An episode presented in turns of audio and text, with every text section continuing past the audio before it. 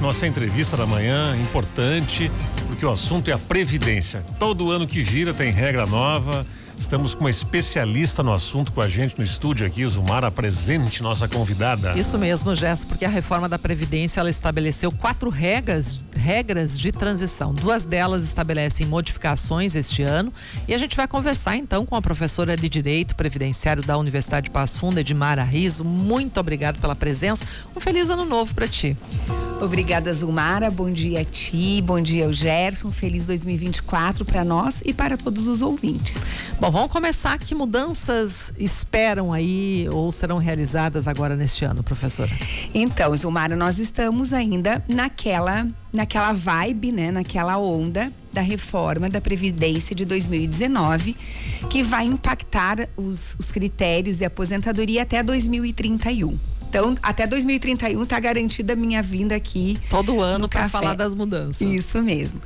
E um, então, só para re, retomar um pouquinho assim com os ouvintes, como é que hoje funciona? Em resumo, porque a previdência é muito complexa. Para os filiados no INSS, ou seja, aqueles que não são servidores públicos e nem militares, como é que funciona? A aposentadoria agora, a primeira regra já estabilizou, que é a da idade, 65 anos para o homem, 62 para a mulher. Uh, 60 para o homem rural e 55 para a mulher, tendo 15 anos de contribuição. Nunca ninguém se aposenta sem ter contribuição. Essa estabilizou. É a regra que vale de agora em diante. Uh, aí nós temos algumas regras de transição da aposentadoria por tempo de contribuição, que é a que foi extinta pela reforma. Nós temos transição até 2031 e depois ela é uma aposentadoria que não vai mais ser concedida. Há algumas regras, como tu disseste, que sofrem mudança todos os anos. Uma delas é a regra dos pontos.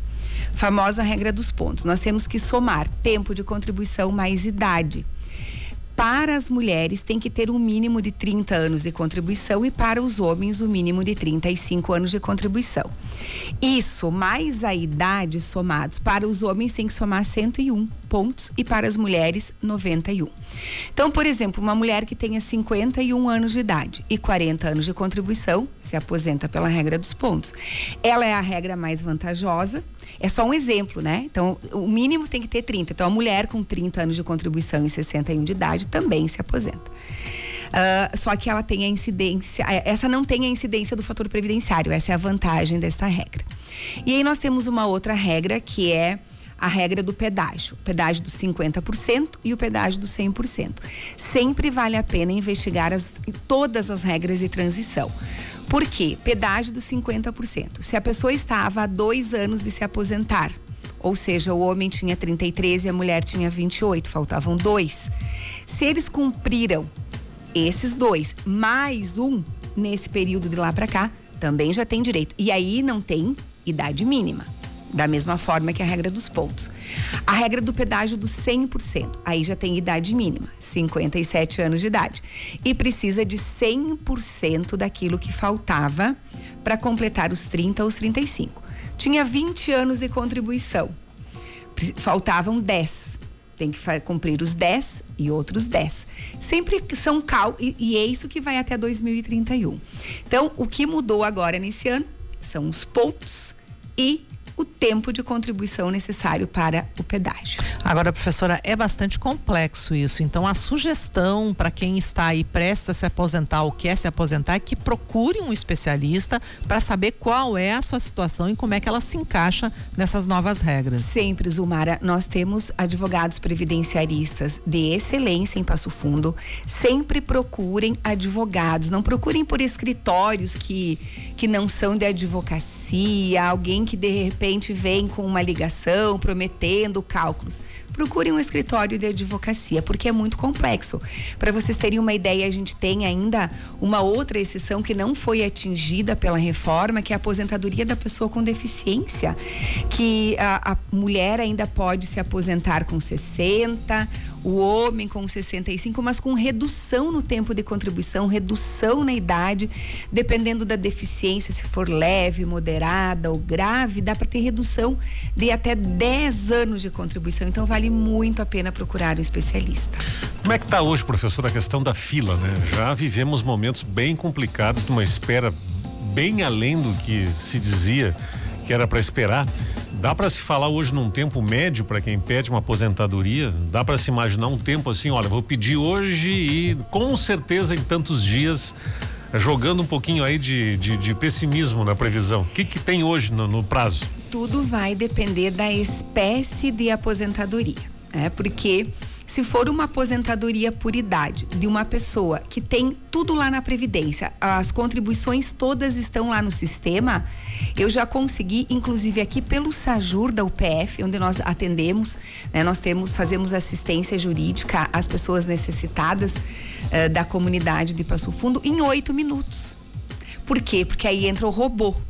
Né? Agora, as aposentadorias mais complicadas, que são as aposentadorias por tempo de contribuição, que provavelmente vão um, vão, a, vai, a, nesse, vão nessa da análise do tempo de contribuição rural, de repente, se a pessoa tem, de um tempo de contribuição em que ela trabalhou sob insalubridade ou periculosidade. Tudo isso depende da análise de documentos que vão ser juntados com o pedido.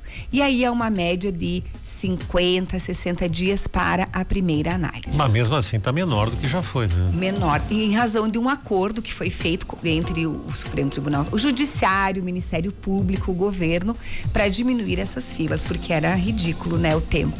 É, ontem, inclusive, o ministro Carlos Lupe disse que as filas elas não vão acabar, mas que haverá há o compromisso do governo de, de que elas fiquem no máximo 30 dias ali para conseguir a aposentadoria. Entender mais uma coisa, é, tudo hoje pode ser feito online, né? Não precisa de, de presencial, mas tem alguma situação que talvez precise. E aí? Existe o presencial? É com agendamento? Como é que funciona? Existe. O presencial é exceção da exceção. Hoje, o segurado não adianta ele bater a porta do INSS porque a resposta que ele vai ter é baixe o aplicativo e faça o seu requerimento. Ah, isso é importante. Não é. adianta ir lá com um papelzinho não. tudo na mão que não vai ser atendido. Aquela ideia de antigamente, eu vou reunir meus documentos e ir até a agência, isso não existe mais. Mas a alternativa para quem não sabe lidar no aplicativo é abrir o pedido pelo 135 e se a pessoa não conseguir juntar os documentos, anexar os documentos no aplicativo, aí pode sim se fazer uma, um atendimento presencial. Para autenticar algum documento também, o INSS, inclusive os advogados são atendidos presencialmente. Mas é exceção da exceção, quando a gente não consegue, quando o segurado não, não consegue mesmo acessar e cumprir a tarefa pelo aplicativo. Uma última questão, professora. Uh, o processo remoto, eu tenho tudo documentado e quero fazer o meu pedido de aposentadoria, é confiável fazer pela internet sem consultar nenhum profissional? Zulmara depende da complexidade. Se for de novo voltando, é uma aposentadoria por idade que a pessoa já completou. A mulher completou 62, o homem 65, ou rural, a mulher completou 55 e o homem 60. E tem toda a documentação em, em ordem. É seguro. O problema é que se a gente fizer o pedido e demorar para juntar algum documento que é essencial, a aposentadoria vai começar a contar só da juntada desse documento. Então imagine, tem muitos sindicatos, a gente, eh, inclusive na UPF recebe casos assim que os sindicatos uh, de boa fé né, fazem os pedidos, mas não juntam os documentos adequados. Essa pessoa vai começar a receber a aposentadoria não do dia em que ela requereu como seria seu direito, mas só depois que ela juntar documentos que são essenciais. Então, a coisa está ficando tão complicada que eu diria: consulte profissionais, né? Consulte alguém que vá te orientar para que o seu direito seja todo ele preservado. Tá certo. Professora Edmara Rios, muito obrigada pela sua presença aqui na Rádio PF. Tenha um bom dia. Obrigada, eu que agradeço e sempre à disposição de vocês. Valeu, professor. Um grande ano, viu?